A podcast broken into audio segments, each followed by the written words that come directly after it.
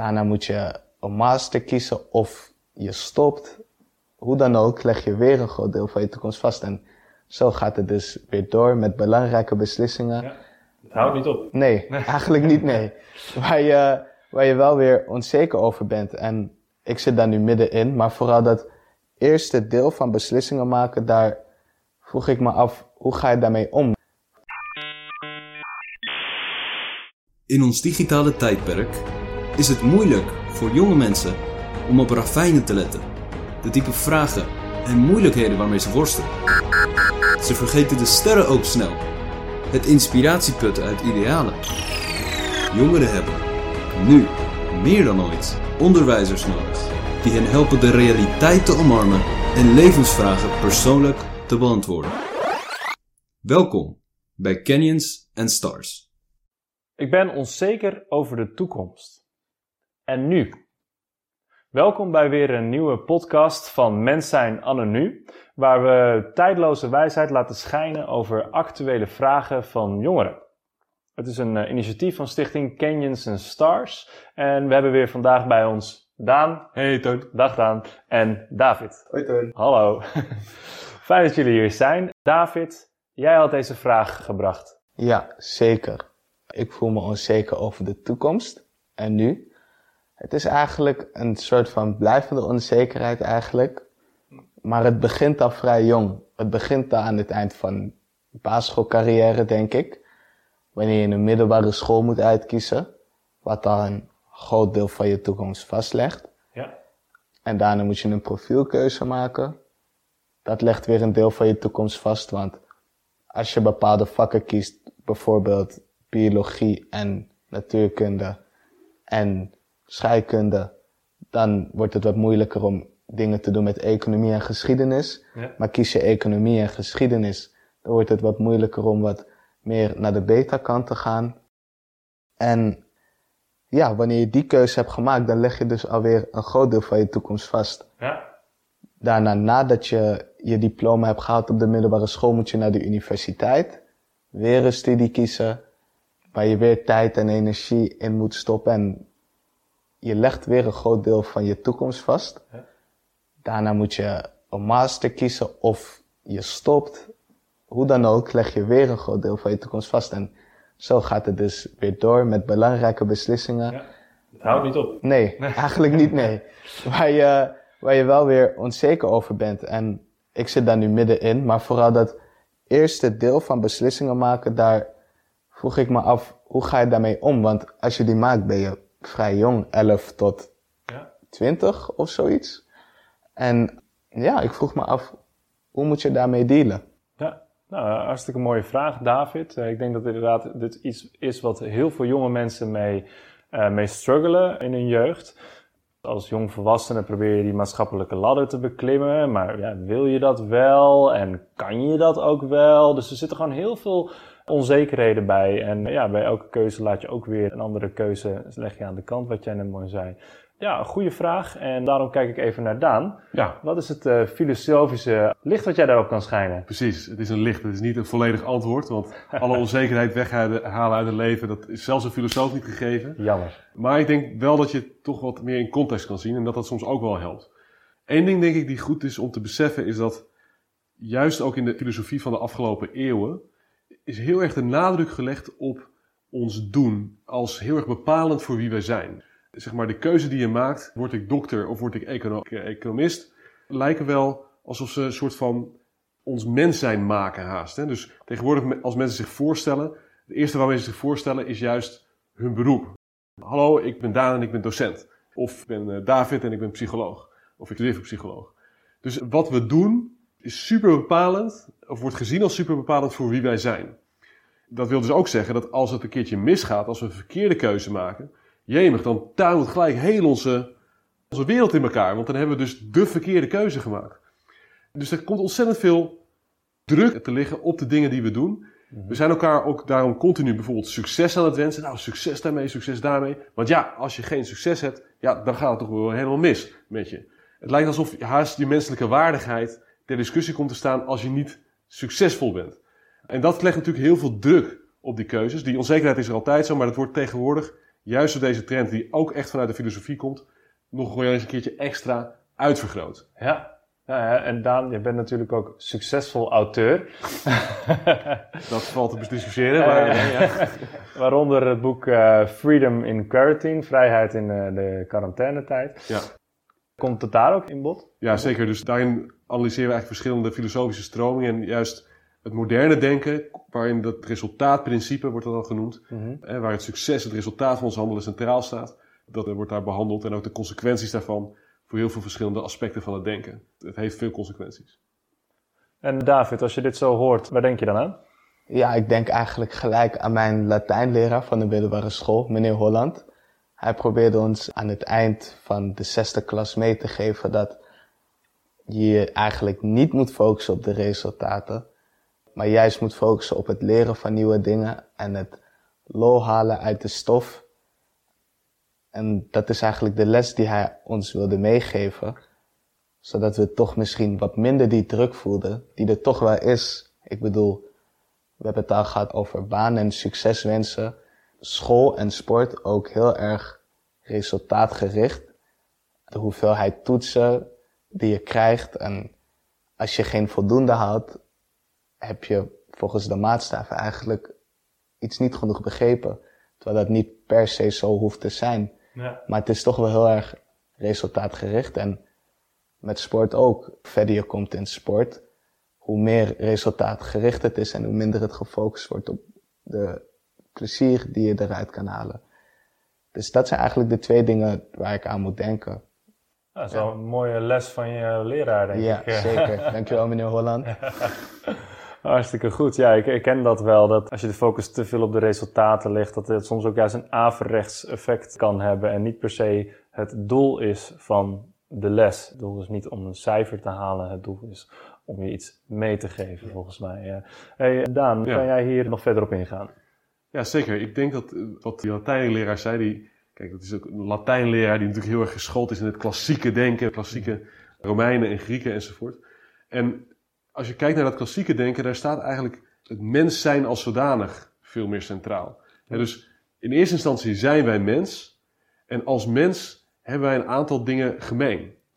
En die gemeenschappelijke dingen, die zijn ons gewoon gegeven. Daar hoeven we verder niks voor te doen. We hoeven niet voor te presteren, daar hoeven we niks voor te bereiken. Dat hebben we gewoon. Wat wel zo is, is dat we dat moeten ontwikkelen. Hè? Dus we hebben bijvoorbeeld verstand gekregen, maar ja, we zitten op school bijvoorbeeld om dat te ontwikkelen. En als je dat goed ontwikkelt, dan heeft je docent helemaal gelijk, dan wordt het ook leuk. En ook als je de lol hebt, dan ga je het ook beter ontwikkelen, want dan gaat allemaal samen. Maar dat idee dat uiteindelijk we in eerste instantie mens zijn, dus ook een bepaalde menselijke waardigheid hebben, wel geroepen zijn om die te ontwikkelen. En daar, goed, speelt het resultaat wel een beetje een rol bij, maar niet het leidende rol. De leidende rol. En dat we die talenten verder kunnen ontwikkelen. Nou, ze hebben daar heel veel over nagedacht. En wat zijn dat dan voor eigenschappen die we allemaal gemeen hebben? Nou, bijvoorbeeld dingen als verstandigheid hebben we het net over hadden. We hebben verstand, dat moeten we goed gebruiken. Sterkte, bijvoorbeeld als je kracht hebt om moeilijkheden te overwinnen. Matigheid, je niet laten meeslepen door dingen die je misschien aantrekkelijk vinden, maar die nu eigenlijk niet het beste zijn. Of ook bijvoorbeeld, hot thema tegenwoordig, rechtvaardigheid. Dus dat we iedere mens het zijne kunnen geven. Nou, dat zijn allemaal van die aspecten bijvoorbeeld, een paar kernaspecten, waar in het klassieke denken over wordt nagedacht. En die eigenlijk ja, voor iedereen gelijk zijn. En dat geeft denk ik toch een bepaalde rust. Hè? Van, we hoeven het niet allemaal zelf te ontdekken. Er zijn ook gewoon bepaalde dingen die voor iedereen zo zijn. En dat kunnen we gewoon ontwikkelen. En dat is dat gewoon goed. Oké. Nou, dat is nog een hele mond vol. David, eh, wat haal je hieruit?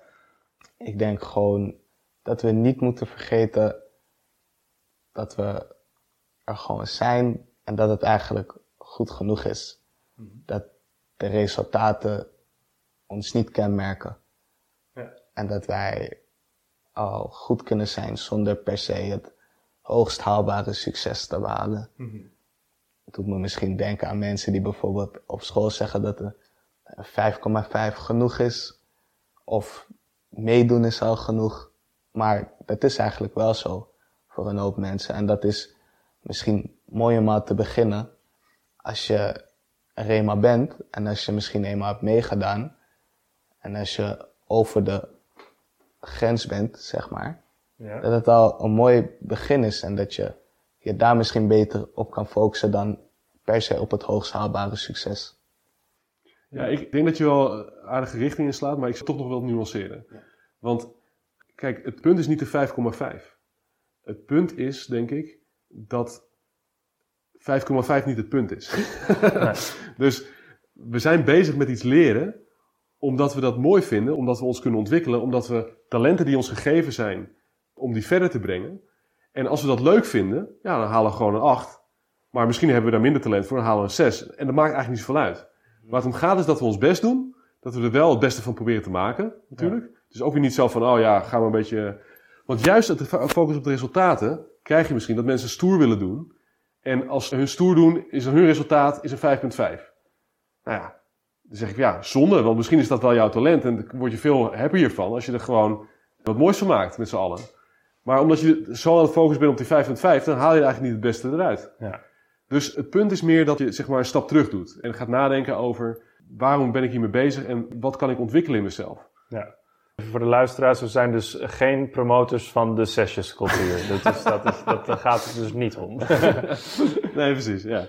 Maar ik denk, David, dat er misschien nog wel een andere stap in zit die het eigenlijk nog wel weer aantrekkelijker maakt. We hebben het gehad ook eerder over het christelijk geloof. En ik denk dat je van daaruit ook nog andere dingen kan zien. Want bijvoorbeeld die talenten die we hebben gekregen. Nou ja, we hebben allemaal wel bepaalde talenten gekregen. Dus er zit iets gemeenschappelijks in. Maar precies de talenten die we hebben gekregen, ja, dat is ook toch wel weer uniek van ons. En wat we zeggen in het geloof is dat God kent ons als persoon bij naam. Dus jij bent David Mutagengwa.